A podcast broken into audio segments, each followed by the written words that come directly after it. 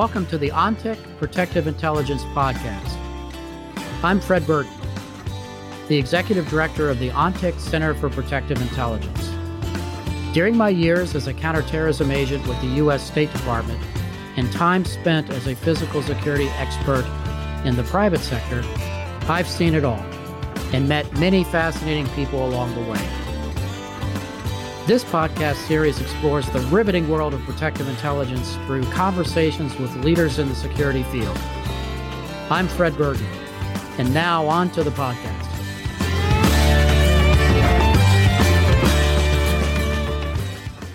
Hi, I'm Fred Burton here today with Mark Follman. Mark is a longtime journalist and the national affairs editor for Mother Jones. Since 2012, Mark created a first of its kind public database of mass shootings. His various investigations into gun violence have been honored with numerous awards. Mark's writing and commentary have been featured in the New York Times, The Atlantic, and NPR. Mark resides in the Bay Area with his wife and two children. Mark, welcome to the ONTIC Protective Intelligence Podcast. Thanks so much for having me on.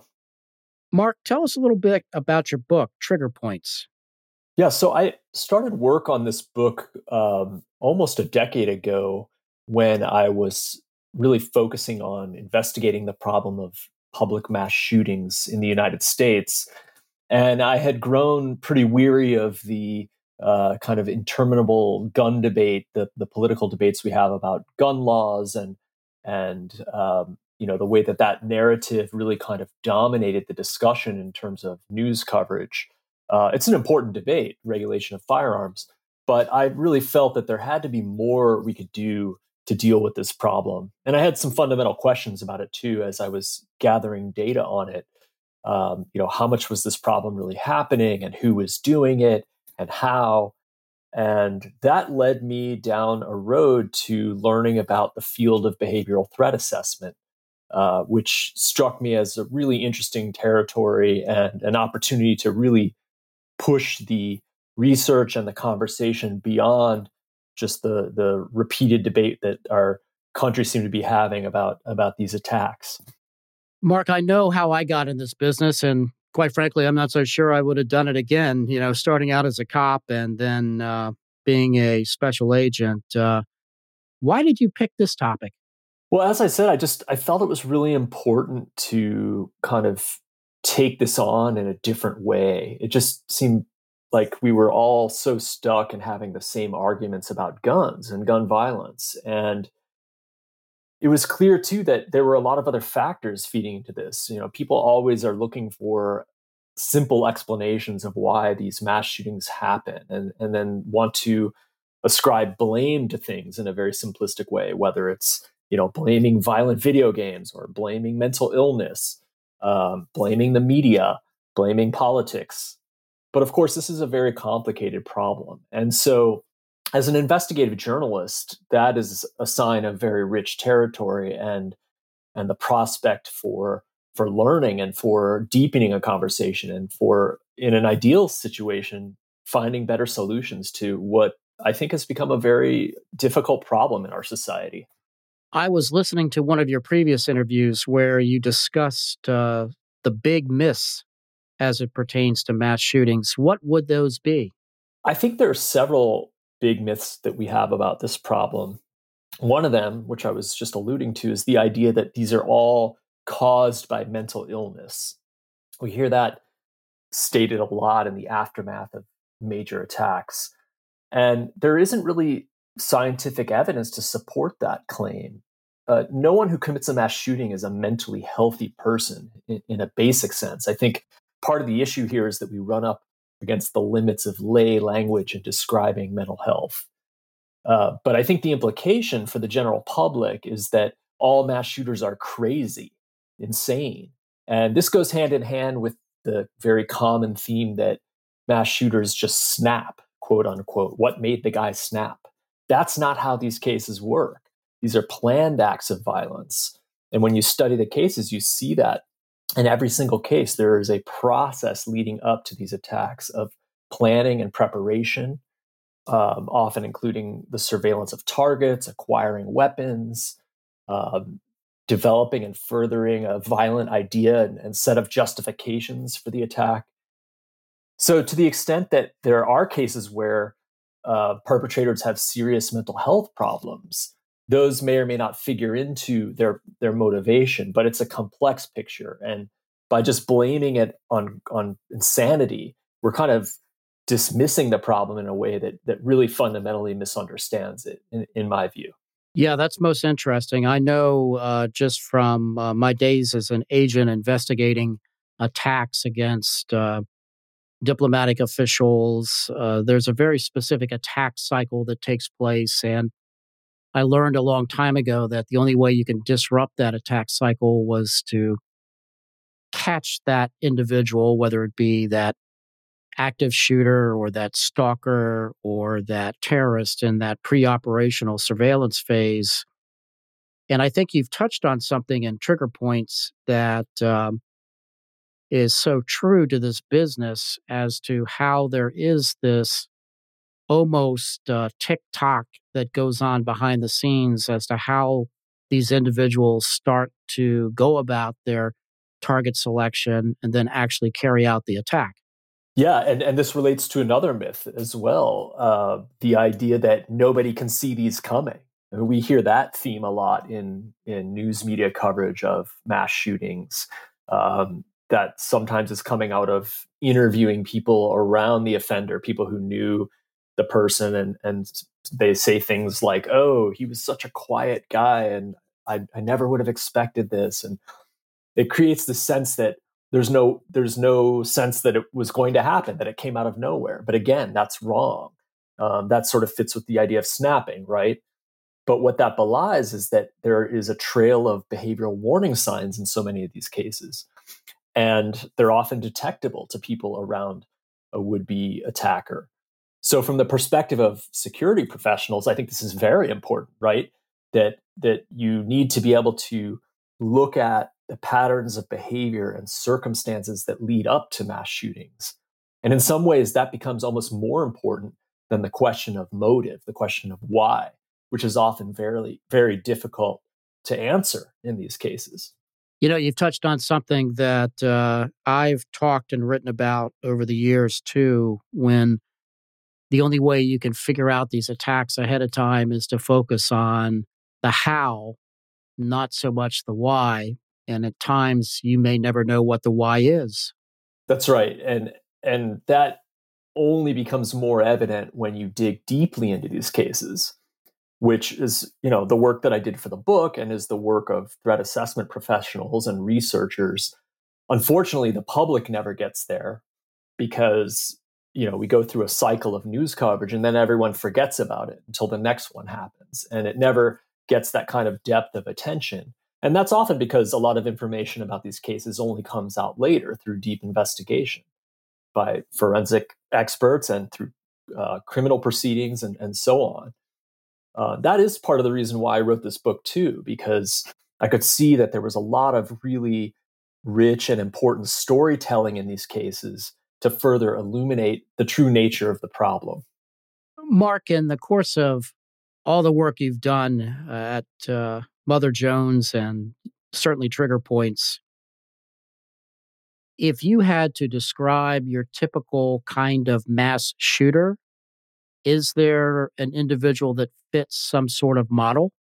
In short, the answer is no. And, and this is another one of the myths that, that mass shooters can be profiled um, in terms of characteristics or types of people. Uh, I think that the, the general public tends to believe that this is all young to maybe middle aged white males who do this crime. But that's not the case. There are a lot of people from different backgrounds in a wider age range who commit mass shootings. They are overwhelmingly male, and there's some interesting questions I think that that go to that. But that also is not predictive in and of itself, of course. Uh, so really, the answer is that we're talking about behavioral profiles or even a, a profile of a behavioral process. That's a way that I like to describe it in, in trigger points.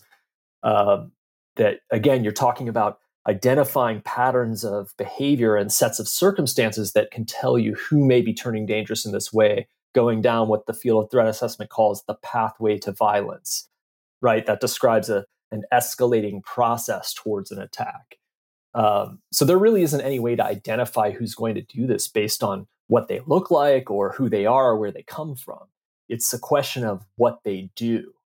And then to some degree, why they are doing it or what are the circumstances that are causing them to do it and, and figuring out the, the kind of core nature of their problems, of their grievances or, or despair, and then trying to step in and intervene constructively.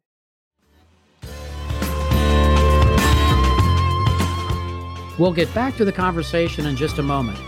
But first, I wanted to tell you a little about ONTIC's Center for Protective Intelligence. In the world of protective intelligence, we know that gathering and sharing information is crucial. This is why we created the ONTIC Center for Protective Intelligence. We're regularly sharing strategies and best practices, insights learned from current and historical trends, as well as lessons learned from physical security experts like you. To find blogs, podcasts, webinars, white papers, and more, check out the center by visiting ontic.co slash center. That's ontic.co slash center.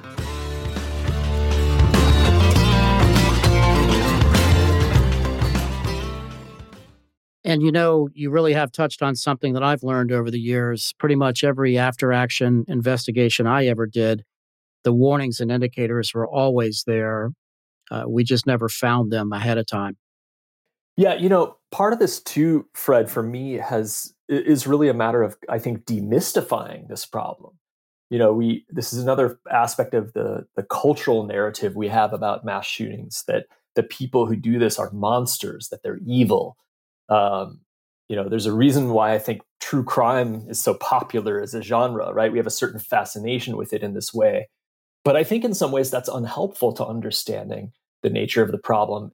But I think that if we focus on the kind of sensational framing, as we tend to do in the general public and in the media, we tend to get bogged down in the idea that this is something that we can't relate to at all, that the people who do this are, are monsters, they're the other, they're not like us.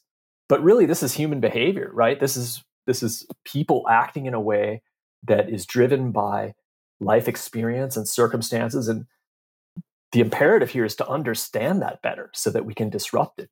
Do you think, Mark, uh, for those of us in this space, which obviously you are in as well, and the professionals in, in this business, do we suffer from a common language? Meaning, is it an active shooter? How do we define a mass shooting? I do think there's some big challenges in that regard. And I think the same might apply to the the terminology of this work too. The you know calling this threat assessment and trying to convey that to the general public because as you know this this work often uh, requires good community engagement. You need people to raise a hand and speak out when they're concerned, right? A lot of threat cases start start that way. So yes, I do think there are some issues with with sort of the framing and language of all this. And to your point, the question of what is a mass shooting? I mean, I've grappled with that a lot in my work and, and the database I built for Mother Jones. How do we define this problem? Um, I really tried to focus on a particular type of attack uh, that I guess perhaps is maybe most explained by its uh, the, the, difficulty of explaining it in terms of motive. You know, why does someone walk into a movie theater and shoot dozens of people or an elementary school or a supermarket um, that may be distinct from what we consider to be more sort of conventional crimes of mass gun violence where you have groups of people squaring off in, in a gang situation or an armed robbery that results in a mass shooting. Um, those are a little bit easier to explain. They're not less important problems but i think that they're different problems. So these aren't easy distinctions to make or to explain in sound bites to the general public or even within, I think, the profession of, of security or in mental health. And so that is a real challenge here.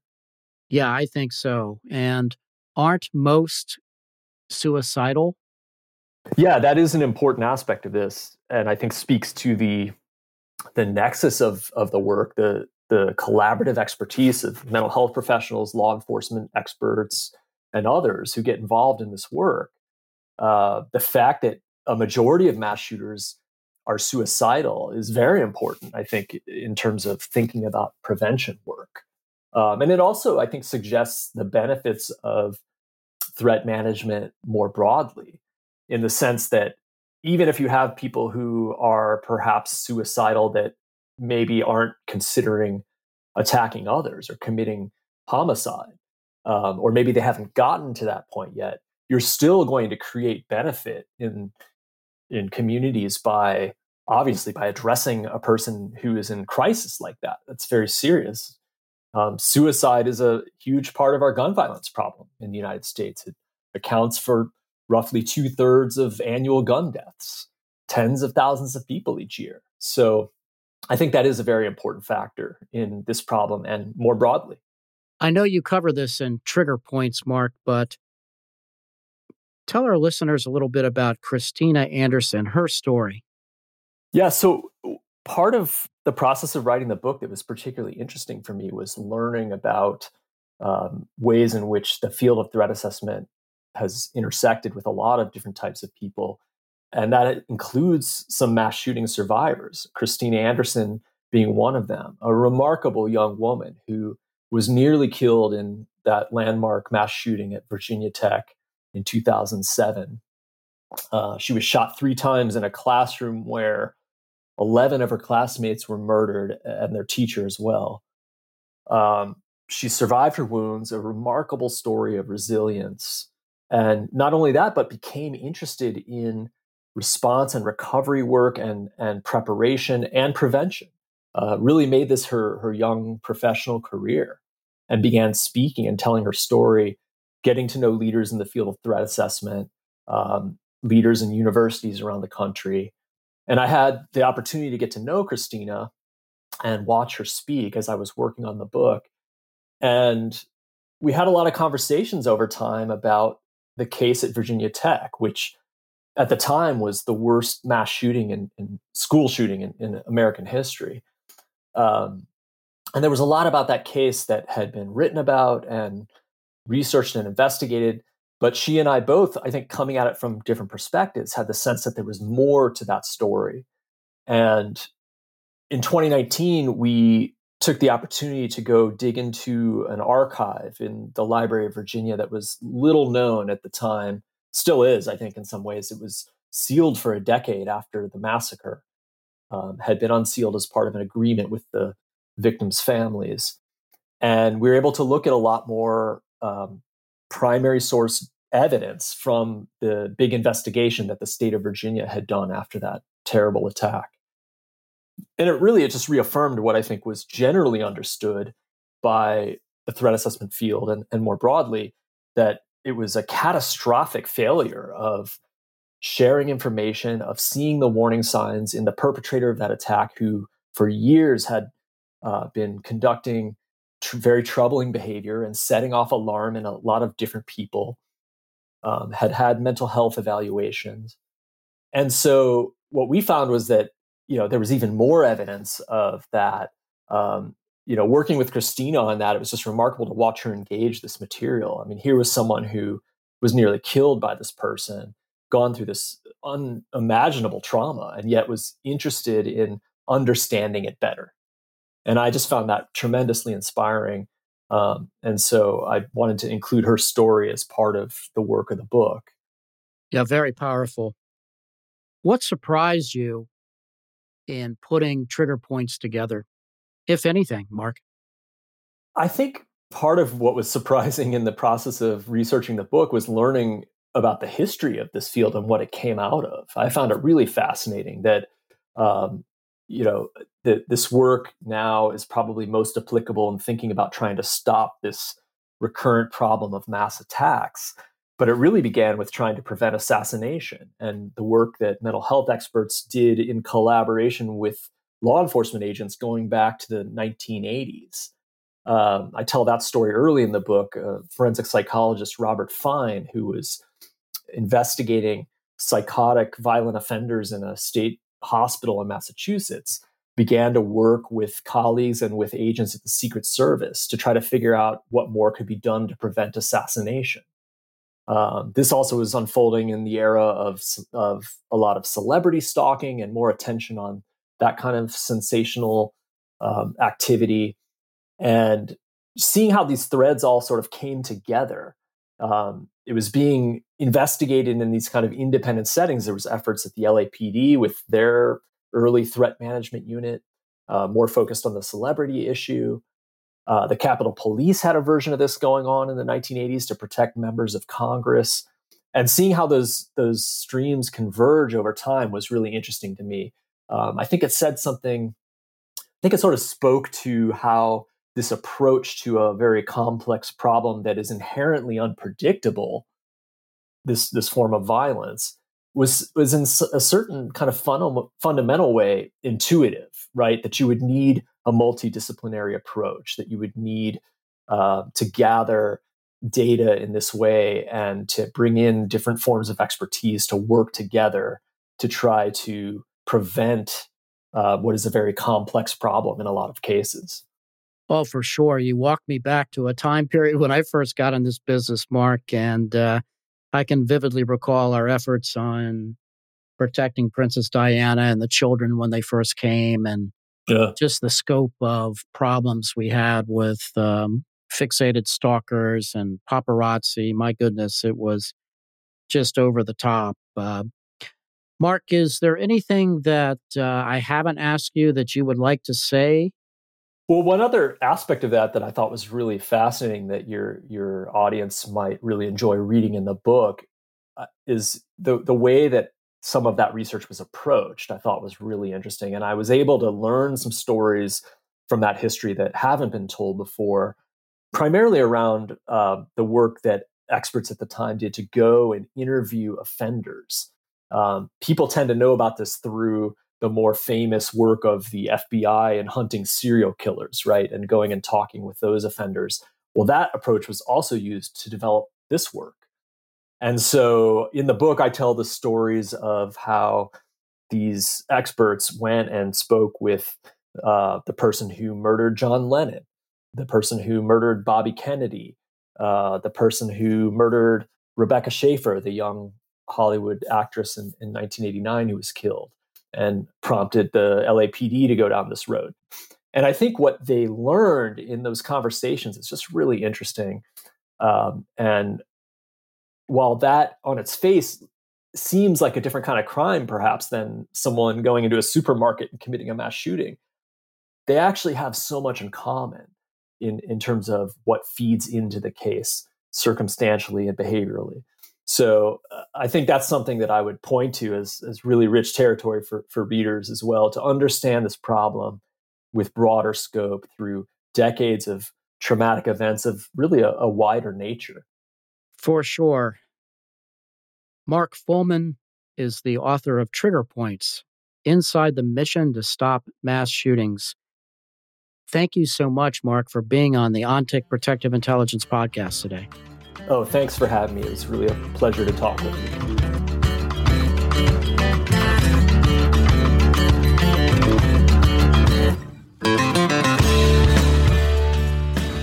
This episode was brought to you by the ONTIC Center for Protective Intelligence.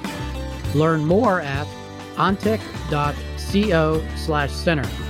Again, that's ontic.co slash center. It was produced by AJ McKeon. Our music is a track called Monteverde Ride and was written by Brian Bristow and performed by Smokin' Novas. Check them out on Spotify. Please remember to rate and review our podcast on iTunes and subscribe on Apple Podcasts, Spotify, or wherever you get your podcasts. If you have questions, we'd love to hear them.